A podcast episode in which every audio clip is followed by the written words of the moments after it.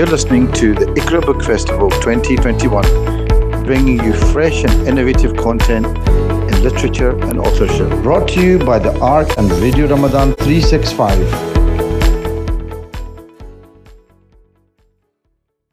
Assalamu alaikum and welcome to the second day of the Iqra Book Festival. We are delighted to have you all joining us today, and we have many, many exciting authors um, and interviewers to fill the programme for you this morning and into this afternoon. First of all, I would like to introduce our first interviewer of the day.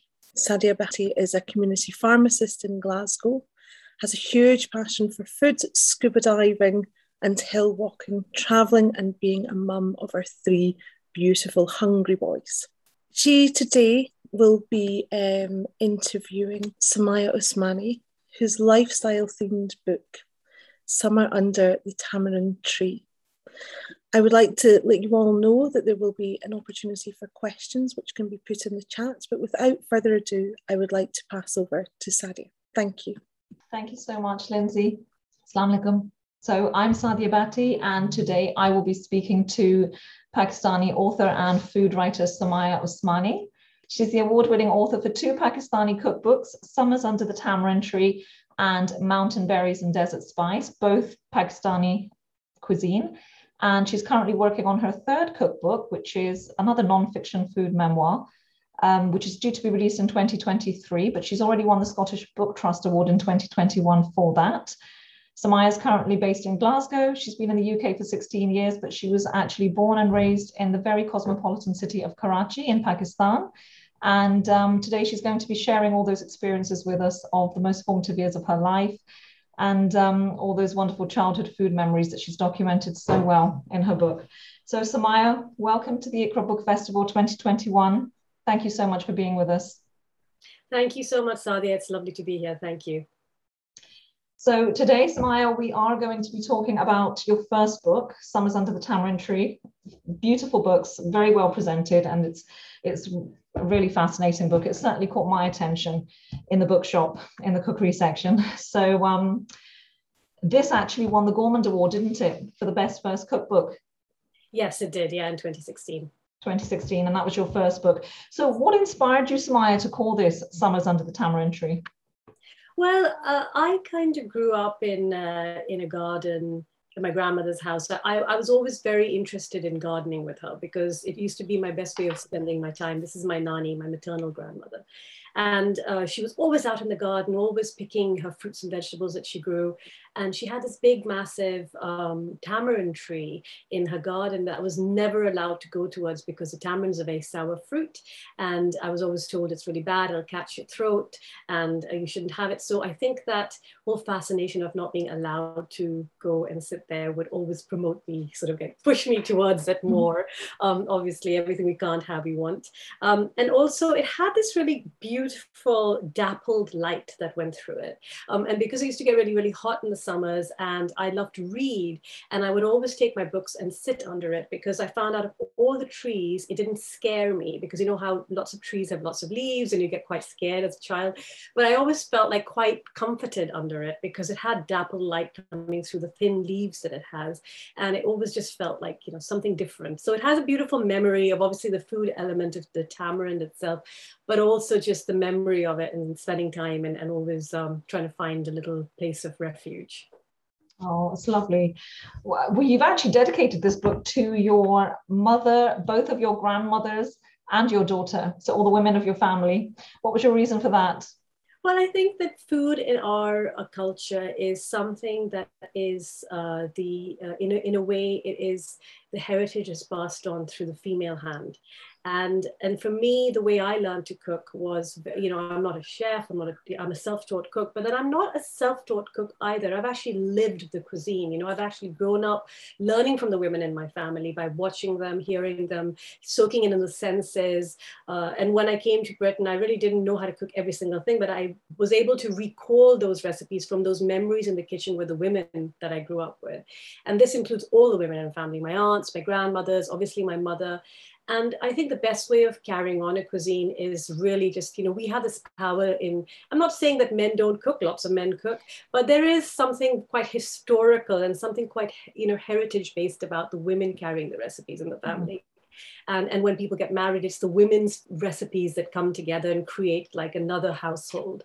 Mm. So I just thought that it felt really right for me to dedicate it to the women in the past, the women in the present, like my mom, and then women of the future, like my daughter, who is, mashallah, only 13 now, but you know, she's learning to cook. And this is, you know, growing up in Britain, this is the closest place that she'll have to a, a heritage. And I grew up in Pakistan where everyone was cooking, uh, all the different households. But for Ayana, you know, my daughter, it's, it's, it's just me. And in a way, this is my way of carrying on the heritage. So really that's the dedication why it was dedicated to all the women.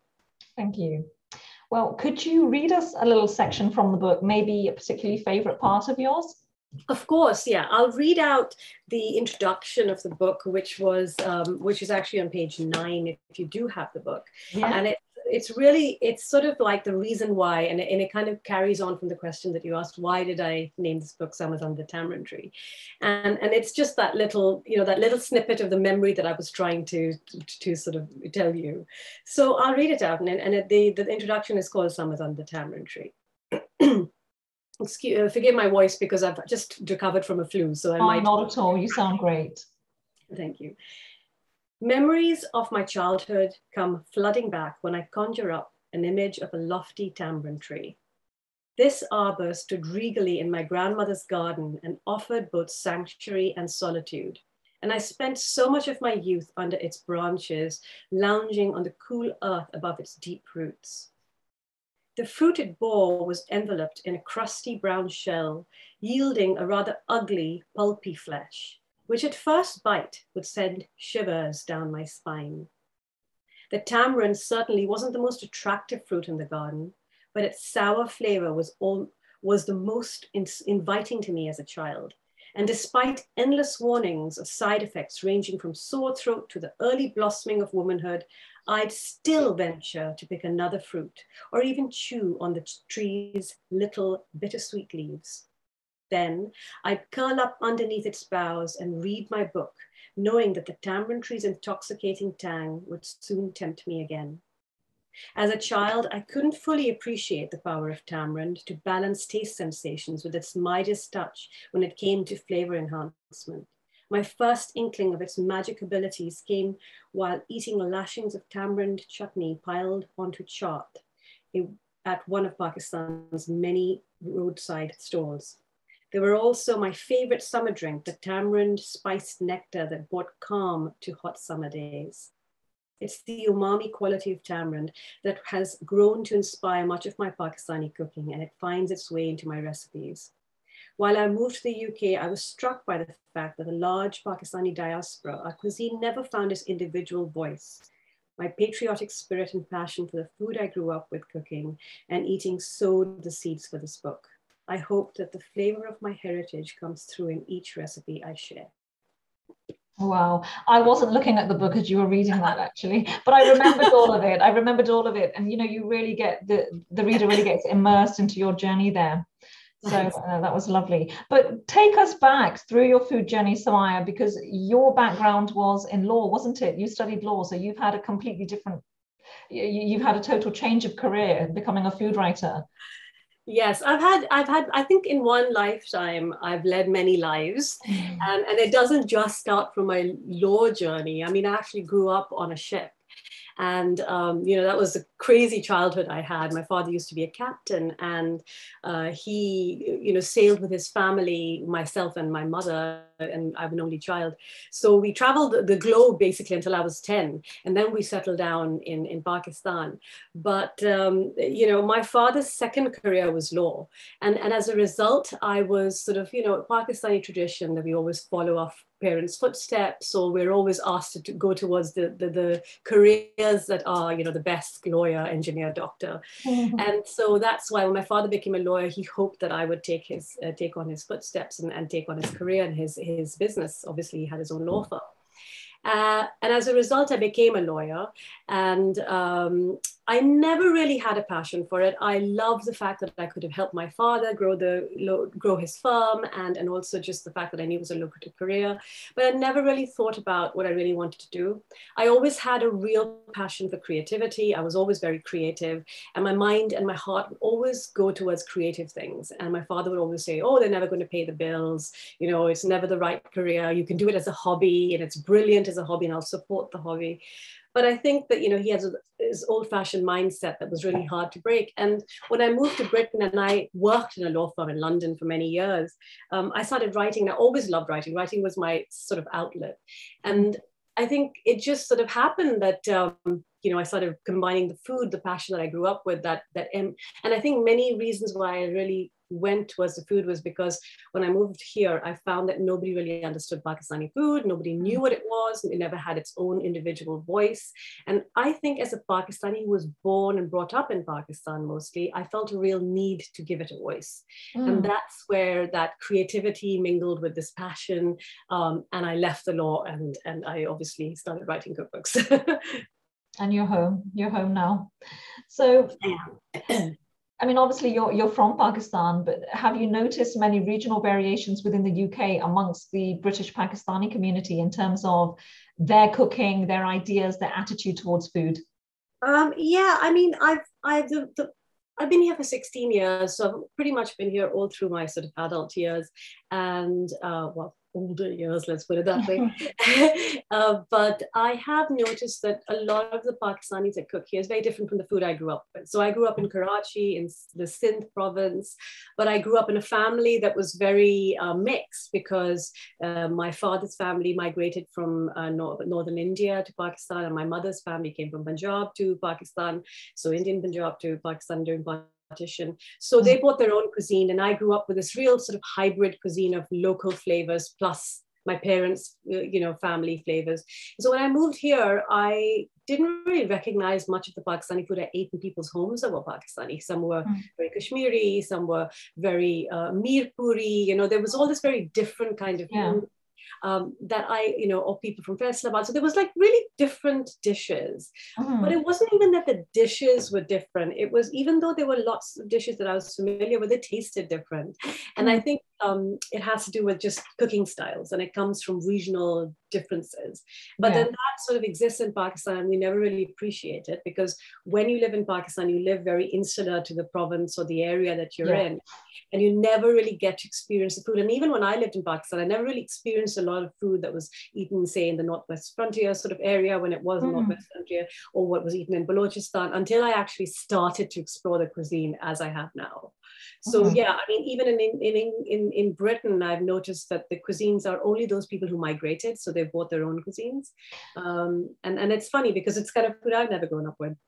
Mm. Well, if we can maybe stay in that migration kind of area at the moment, because you're obviously first generation Pakistani, your parents were Indian Muslim migrants, and um, I mean, can you explain your thoughts on how the Muslim migration to Pakistan has actually added to the modern Pakistani food today? Oh, oh absolutely. I think what we have today in Pakistan as a cuisine is a real mixture of migration, um, border cuisine, uh, you know, and then if we go back into history, um, invasions. So the whole the whole region of Pakistan is actually very historical, whereas it's not the shift in what created Pakistani food today. It doesn't really exist from just the migration. No. So there was, you know, so if we look at it as the region, you know, we were we were flanked by Afghanistan, Iran, Central Asia, and there was all this cuisine that was always sort of mingling at the borders. And obviously border, and then there was sort of like the invasion of the Arabs, and then there was a Mughal dynasty. So there's this all this stuff that's happening in this very small region. So mm. there was already this real hybrid cuisine there, though it, there was very specific um, regional cuisine, like the Sindhi cuisine is very specific, or the, the, or the cuisine in the frontier area is very specific.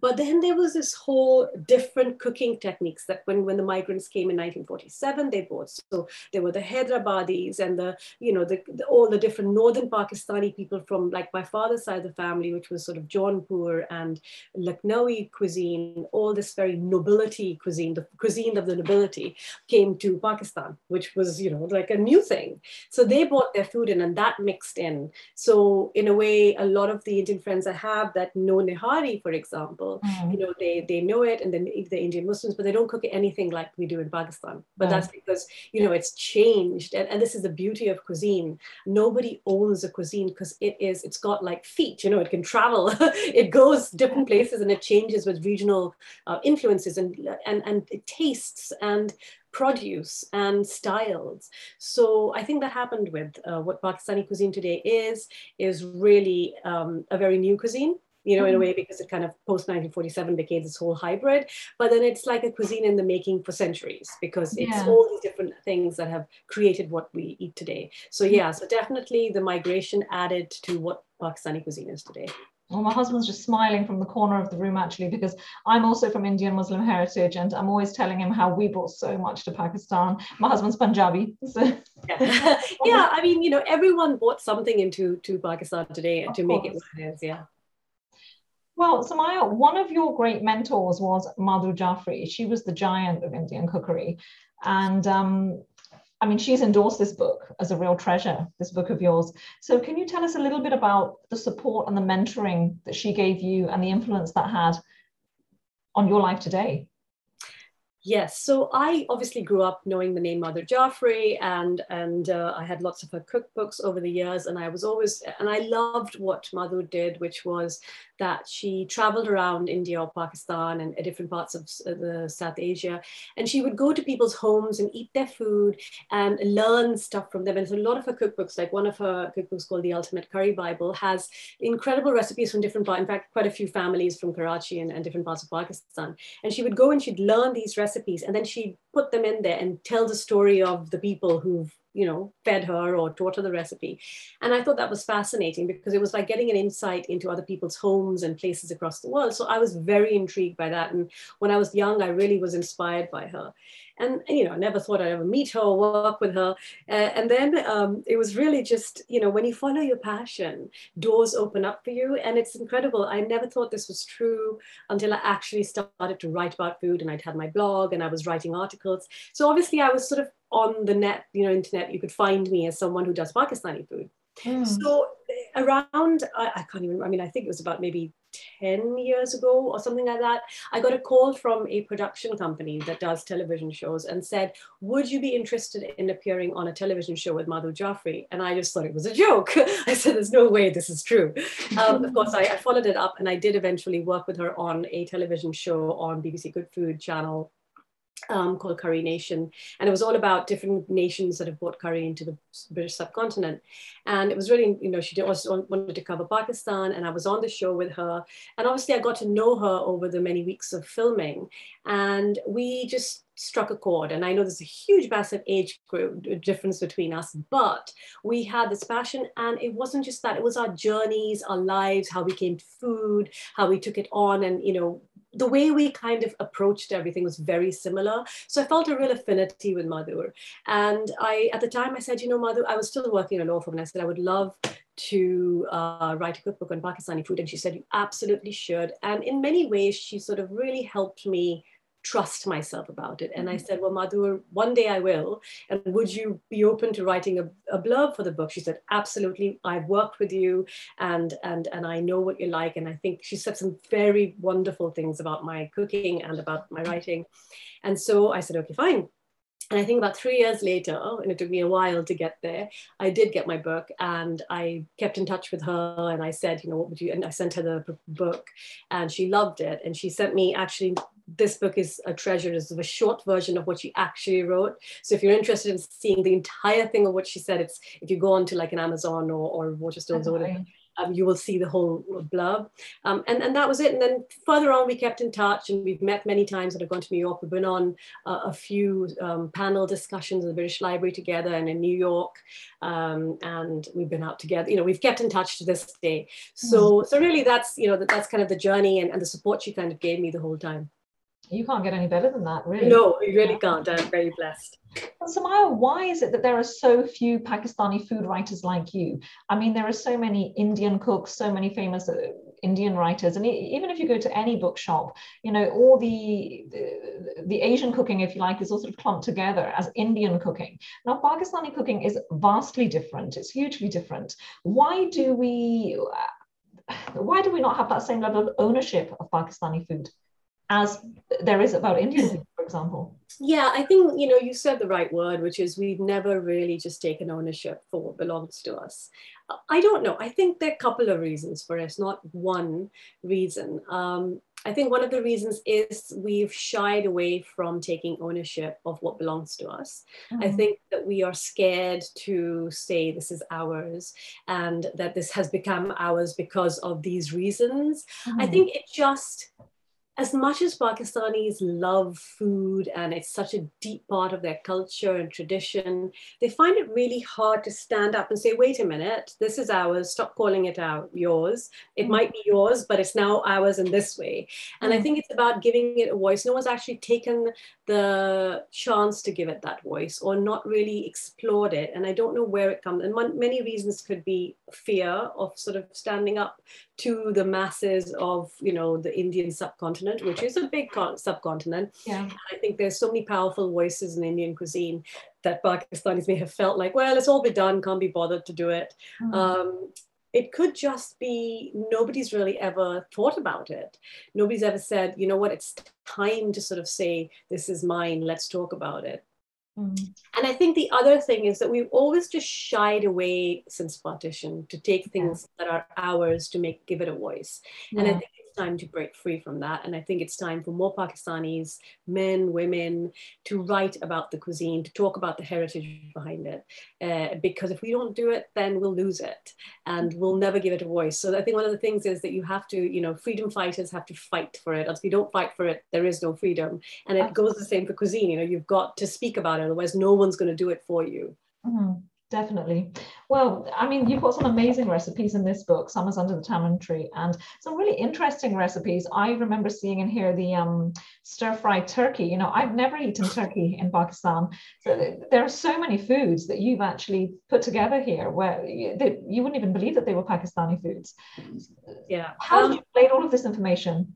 Well, I mean, I'll be very honest about this cookbook. This cookbook is a family cookbook. Mm-hmm. And many of the recipes in here may not be cooked all across Pakistan. So, like the turkey one is something my mother cooked because she loved turkey and she'd experienced it, you know, while traveling. Um, mm-hmm. Um, and so she wanted to find a way to make it Pakistani. So, many of those things have actually come. Sorry, someone's just coming through. Um, uh, so, many of those things have actually come through the uh, to my cookbook from family cooking. And, and this is not a definitive book of everything across the country. This is very much recipes and memories of mine that I grew up with in my home. And many of the influences are from different people that I grew up with and my parents. And so in many ways, yeah, you won't see a lot of these recipes across Pakistan, probably just if you came to my house for dinner. um, so, so that's where they come from. But this, they, they are steeped in the cooking techniques of Pakistan. Mm. Okay. Um, I'm just keeping an eye on the time as well because I know there are quite a few questions that we have from our viewers as well. But I do want to touch on your next book very slightly and also this concept that you always mention about andaza. Yeah. And it's very reassuring actually because it shows that nothing is written in stone. And you know, you talk about, you follow on in these books talking about experimenting, experimenting with different spices and different combinations. Now, for somebody who doesn't cook very much, you know, this can be really daunting. Picking up a book like this, oh, I can't do that, you know. Yeah. So I think this concept of andaza, and I believe that your next book is also called Andaza, or that, that, that is in the pipe? Yeah, but that book has nothing to do with cooking in the sense of like it's not a cookbook. It's it's a memoir. It's a narrative story. But it does have recipes. But it's it's we'll talk about that later. But yeah, uh, just really quickly. Um, I mean, if you can talk to us just about Andaza and the concept of yeah, Andaza. I mean, the concept of Andaza. I mean, I am surprised when I Google Andaza I find only my name connected to it. and and it's it's interesting because nobody talks about it. Now, intuitive cooking or cooking using your senses is something that's nearly in every single cuisine. Um, mm. This is the way that recipes were taught over the centuries in many, many culinary cultures. Mm. And it isn't something that's new, but it's something that might get forgotten. Because we are getting so prescriptive with food you know a recipe i mean even i have to write recipes and i'm telling you writing a recipe is so difficult for me because i don't cook ever with recipes. Mm. And I learned to cook without recipes. And the way I learned to, you know, was just a little bit of this. And so many people who are listening will probably, you know, understand it and and and really see this. Like when they call, when I used to call up my mother, I'm like, how do you make this? And she's like, I don't know, but a pinch of this, but a little bit of this, blah blah blah. And that's how you learn to cook because you learn to trust your senses. You mm. learn to trust what you enjoy, and you learn to trust memory. Mm. And and when you start to make cooking about those untouchable, unidentifiable things is when you start to learn. And even those people who don't know how to cook, and I teach cookery, and I always tell them, forget about the recipe. I'm not even going to give you a recipe. And they're like, oh, it's about the ingredients, about the produce, smell, touch, feel, taste, mm-hmm. and add things. Methods, for me, methods are like the story and the ingredients are like part that are like the characters and you just literally just pick them up and you play with them and you create your story.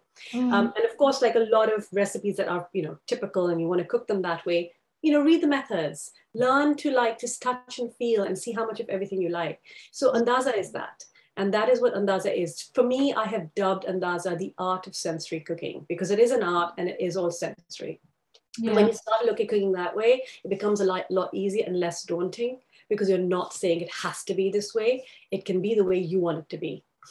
Mm-hmm. Thank you. I was actually looking at some of your YouTube videos and um, there was one that I wanted to touch on because you, repeatedly said how your mother would say, You can't cook, you can't do it.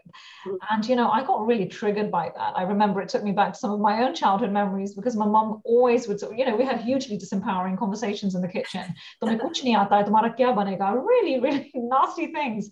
I mean, I was barely 10 years old. And, oh, you'll never find a husband, you can't cook. You know, Um, and by the time I was 12, I was cooking for the whole family. But nowadays, I see that that kind of pressure is very much off younger girls. And either they don't have, the, I, I just think the the expectation has changed, or maybe this uh, the importance isn't attached to cooking anymore for young girls. What advice would you give to these young girls who don't want to cook, or maybe don't see the value in cooking in the same way that we were beaten to do it? I think it's when you start to think of food and cooking as a chore and that you have to do it for a reason. Mm. I think you have to come to cooking as a therapy, as somewhere where you come to disconnect and create something that nurtures you. And mm. it doesn't have to nurture 500 people of your family. It nurtures you, not just the eating of it, but the creation of it. Mm. And, and I think that taking younger people to the kitchen, it should be about that enjoyment of creation and that enjoyment of actually creating something that you can sit in a corner while you read a book or watch television even but you've made it. And you're giving them a life skill cooking is not something that should be anything much more than a life skill and something that gives you absolute and utter comfort mm-hmm. and i think that is a way to bring people to the kitchen is not to make it into you must do this because yeah. should be you should do this because it will make you feel like you've created something that can sustain you mm-hmm. emotionally, mentally, physically. Um, mm-hmm. Um, and that's how I sort of look at it. And that's how I brought my daughter into it. And, and while you're doing that, in a way, you're teaching them so many lessons. You're teaching them about creativity, you're teaching them about ownership, you're taking them, you know, teaching them about heritage and history and belonging. And and, and you know that's sort of what my book is the my next book is about is it's it's a narrative story about my childhood about growing up um, on from the ship to pakistan to always finding the sense of belonging through food and then the kitchen. And one of the themes of the book is there's a real sense of how kitchens are always thought of in the Indian subcontinent as a place where women are, in a sense, kept captive because they yeah. have to create them. But it's actually, my book is called Andaza Finding Freedom in the Kitchen and Flavor in My Hands. And it's really about how actually being in the kitchen is one place where I felt sense of belonging and freedom because it gave me the ability to have something that was mine and even mm. though there were all these like lots of different things happening in a very conservative society I still found the refuge in the kitchen. And when I moved away from there, I still found that the refuge to me was always the kitchen because it was a place of belonging. And, and I think that's what food should be for people. Great, thank you. I'm just keeping an eye on the time. We do have some questions coming in as well. So I think um, we'll maybe just go on to a few questions before we wrap up, if that's okay. Of course. Okay, um, fast food culture is rampant throughout the world and Pakistan is no exception to that. How do you feel when you return to Karachi and see McDonald's and KFC and all the other fast food chains popping up everywhere? Well, I mean, I've never eaten fast food uh, and I've never been a big advocate for it. Um, it makes me sad, but I also think that there's a very small minority of Pakistanis that can afford to eat in those places. So I still think that the people who can't afford to, they're still eating at home. They're still cooking simple food at home, whether it's dal roti or dal chawal. People are still eating. I think it's a novelty. It's it's a place for people to go out one once in a way. Everyone can't afford McDonald's and KFC in Pakistan. So I think in a way it's progress, it's jobs for people, it's modernization, which is a good thing, also a bad thing, but also a good thing. Um, but I also think that you know it's it's never going to be as rampant as it is in the West yeah. because it'll never be affordable enough for people, mm-hmm. for, yeah. for, the common man. So I don't think it's a threat yet. Mm-hmm. But you know we have enough sort of street food takeaway places in Karachi in Pakistan generally, which which serve local cuisine. So I don't think it's ever going to match that because that will always be more affordable. Mm-hmm. Great, thank you.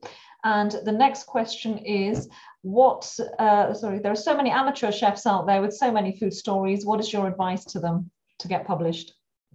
Um, well, I really think that everybody has a story to tell with food, and, and it's really important to document it because if the stories are not shared, they'll be lost. Um, and you know, nobody can take recipes to the grave. You have to share them. They will only live on if you share them. So, I my advice is to definitely um, you know look into writing a book proposal. Next year, I am launching an online course which is all about writing a cookbook proposal and how to pitch it, how to create it in a form that you can actually take it to an agent agent and how to actually get that far. How do you find those agents? How do you connect with you know these days you can't cold call a publisher really. So it's about getting people the confidence. Um, i think one of the main things you need to do before you start to think about writing a cookbook is to try to build your platform. Because in this day and age right now you do need to have a platform. You need to have a voice in the market. That mm-hmm. is the reason why people will want to buy a book because of uh, eventually a cookbook is a marketing tool. It is something that a publisher wants to be able to sell and it's a business. So you need to create that platform before you start to think about it. But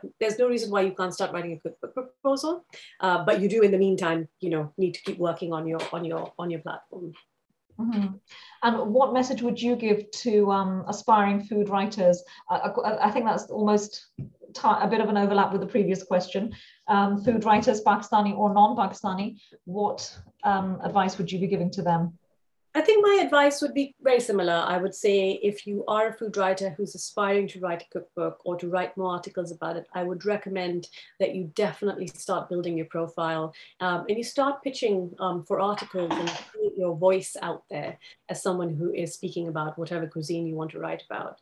Um, and then, you know, never stop writing, just keep writing. If you are a writer, then you're a writer because you write, not because you think you can write.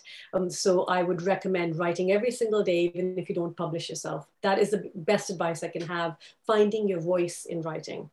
Okay, I think there's a there are quite a few questions, but I'm just going to ask you one last question before we wrap up. So I think what this question is asking is, um, as far as again a fast food question, as far as fast, fast food is concerned, there are so many YouTube channels who teach us now to cook fast food at home. Um, they're gaining a huge amount of momentum in Pakistani society. Is this of concern to you? No i think where whichever way you can get the voice out there and you know all, all these different ways of giving your information out there youtube you know instagram all these things. They're just different ways of reaching people and they're different kind of people who are reached by different means and different media. And i think it's great that people are sharing stuff. It's it's wonderful that people are gaining this momentum. Um, and if it's food that's cooked at home whether it's fast food or slow food it doesn't matter. It's cooked at home. That means there's mm. love there's intention there's good ingredients. So so that all of that is is, is good whether it's fast food or not. Great um, okay, Sumayya, I think we are going to have to wrap up. We're just uh, coming to the end of our session. Thank you so, so much for being here. And we've learned so much from you. And inshallah, I'd love to have you back next year with, with your next book. inshallah, definitely. Thank you so much. You. My next Take book's care. out in 2023, but yes. yeah, well, you can come next year anyway. Definitely. we will do um, mountain berries and desert spice. Definitely. Lovely to have you. Thank you. Thank you so much. For more podcasts, search for RR365 wherever you get your podcasts.